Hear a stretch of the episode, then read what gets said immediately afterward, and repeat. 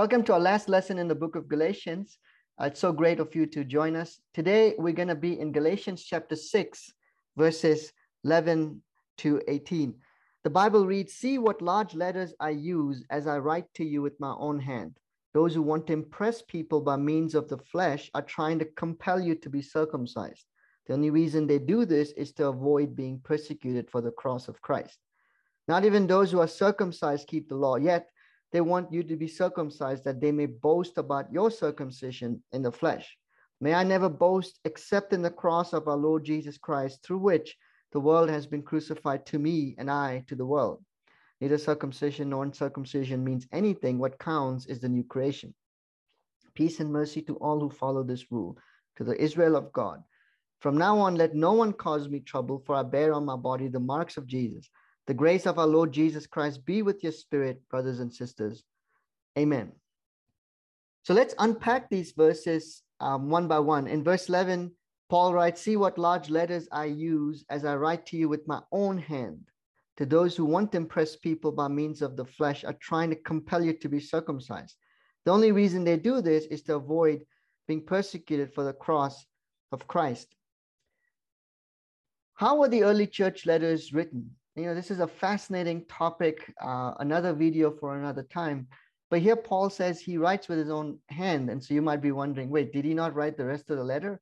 Well, he dictated the letter uh, to what's called amanuensis, who would actually write. In fact, letter writing in the ancient uh, world was quite a complex um, and expensive um, effort. But what I want to zero in on is when Paul says, the reason they do this is to avoid being persecuted for the cross of Christ. Now, some scholars think that Paul writes this because um, in, in ancient Rome in the first century, the Jewish people were given certain freedom, partly because Rome had a respect for their religion because they saw it as an ancient religion, whereas Christianity was a upstart religion. And um, for those who have studied out, um, you know, religion and so on in the in ancient in ancient Rome, they say that this quite a few upstart religions that would pop up here and there and you know cults and those kinds of things and and secret societies and that type of stuff. Uh, and so christianity probably would have been lumped as one of those upstart um, groups right? And so they would not be afforded the same um, freedom and uh, uh, and luxuries. So what possibly could have been tempting to the community in, in the churches in galatia is to actually attach themselves to the jewish faith and in doing so, they could then claim that they also can be um, given those freedoms and, uh, and luxuries. So, what are some of the freedoms you might be wondering? Well, for one, they were excluded from emperor worship. So, they didn't have to, um, and they wouldn't get in trouble for it, whereas the others would. So, that's one example. Um, and so, again, um, possibly that may be what's happening is this group of infiltrators are coming in and enticing them and saying, hey, get circumcised. So that way it looks like you're still practicing um, the old covenant um, Jewish customs. And thereby you can actually make a claim that you ought to not be persecuted. But the challenge of doing that, and that's what Paul is getting to, is that circumcision wasn't just some ritual, it was the sign of the covenant. And so if you're going to do that, you basically are now going back to the old covenant. And so in verse 13, Paul makes a simple case. He says, Not even those who are circumcised keep the law, yet they want you to be circumcised, that they may boast about your circumcision in the flesh. In other words, if you're going to be circumcised, you got to follow the old covenant practices, which even the people of God in the old covenant didn't actually practice. But he also says something very interesting. He says, So that they may boast about your circumcision in the flesh. So there is that real true motive of this agitators is that they actually want to look good. They want to make themselves uh, seem popular and seem powerful. You know, there must be something, you know, you can imagine drawing a crowd uh, is, can be very uh, enticing, right?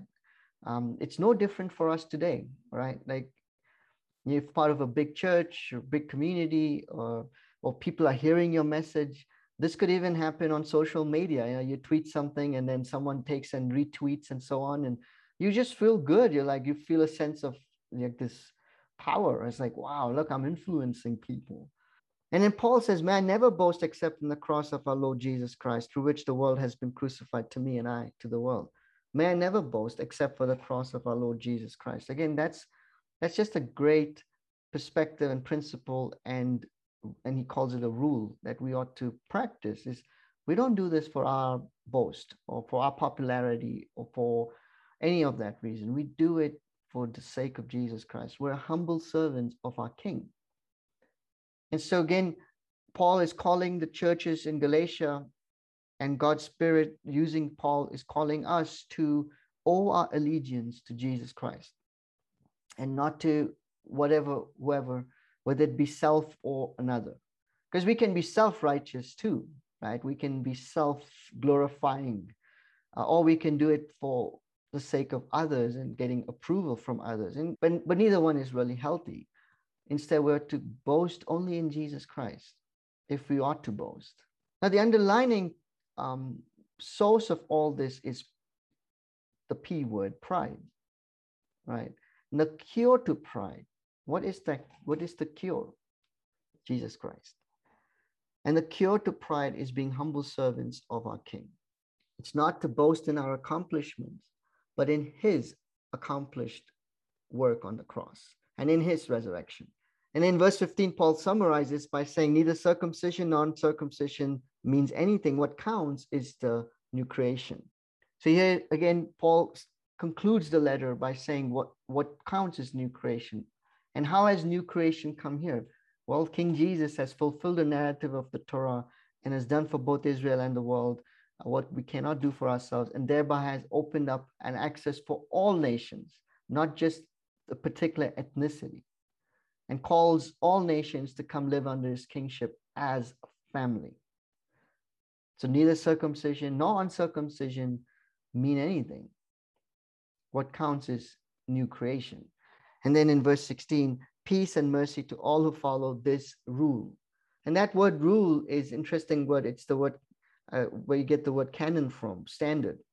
So follow this rule. What rule? Well, the rule is Jesus is king and to be humble servants of the king, to boast in, in the cross of Christ and in living out new creation in the midst of the old and not getting uh, caught up in um, the patterns of all creation. And to the Israel of God. Now, again, you, this is a whole other topic we could actually make a series of videos on Israel of God. Simply, Israel is the people of God now that's comprised of all nations, not just ethnic or geographically restricted, but all nations. Isn't that cool? And how did that come about? Because of Jesus Christ's redeem work on the cross and in his resurrection. And in verse 16, Paul says, From now on, let no one cause me trouble, for I bear on my body the marks of Jesus. That's a pretty bold thing to claim right? Uh, I certainly cannot claim this for sure. I do not bear on my body the marks of Jesus Christ, but he does. His apostleship is modeled after the life of Jesus Christ. And you can read about it also in Second Corinthians, for example, and how Paul models the life of Christ in his life. He strives to. In fact, even says in Philippians 3, he hasn't he hasn't arrived, but he pers- perseveres, he pursues that, right?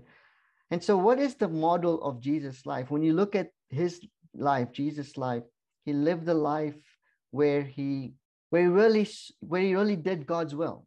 And you can read that even in the Gospels. His life was centered around pleasing his Father, which actually led him to the cross. And he went to the cross. Now he didn't rest, not that he didn't wrestle. in Matthew 26, in the Garden of Gethsemane, he wrestles, but yet he chooses to do God's will over his own will and in that, he suffers.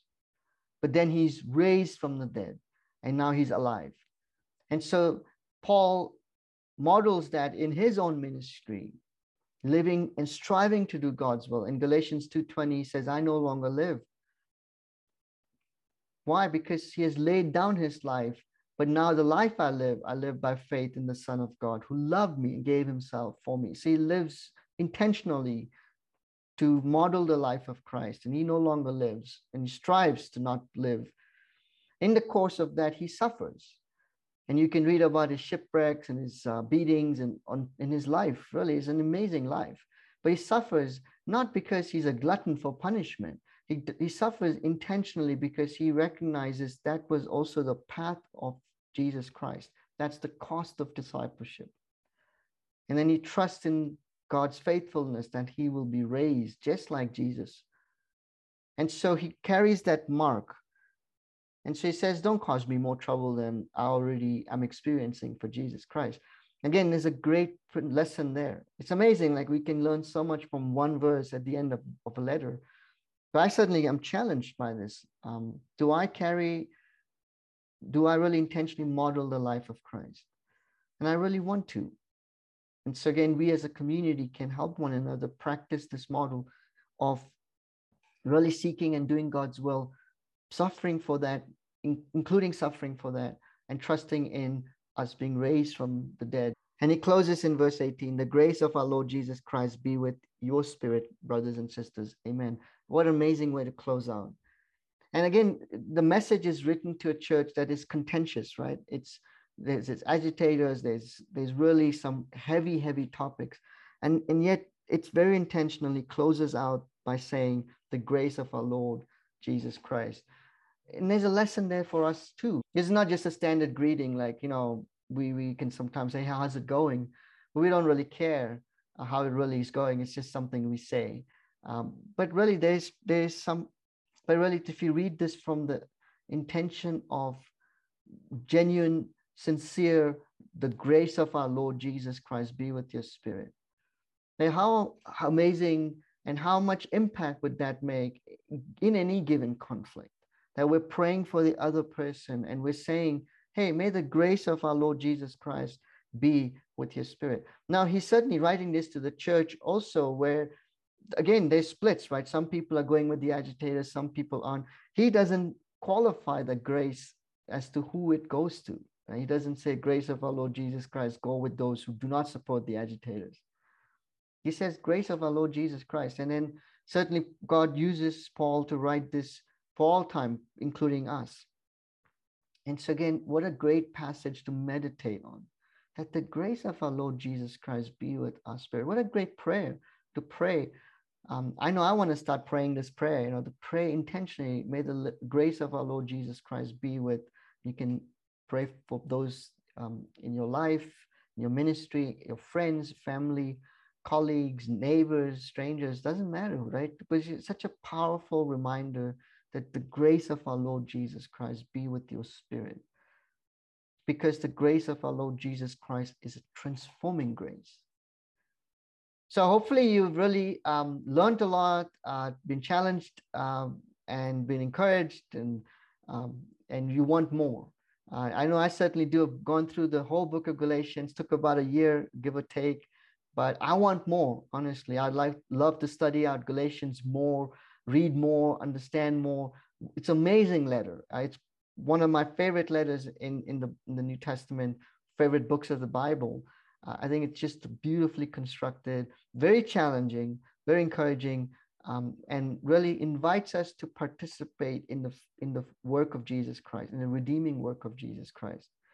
In his death and resurrection, he's unleashed new creation. He calls all nations to come be part of his family.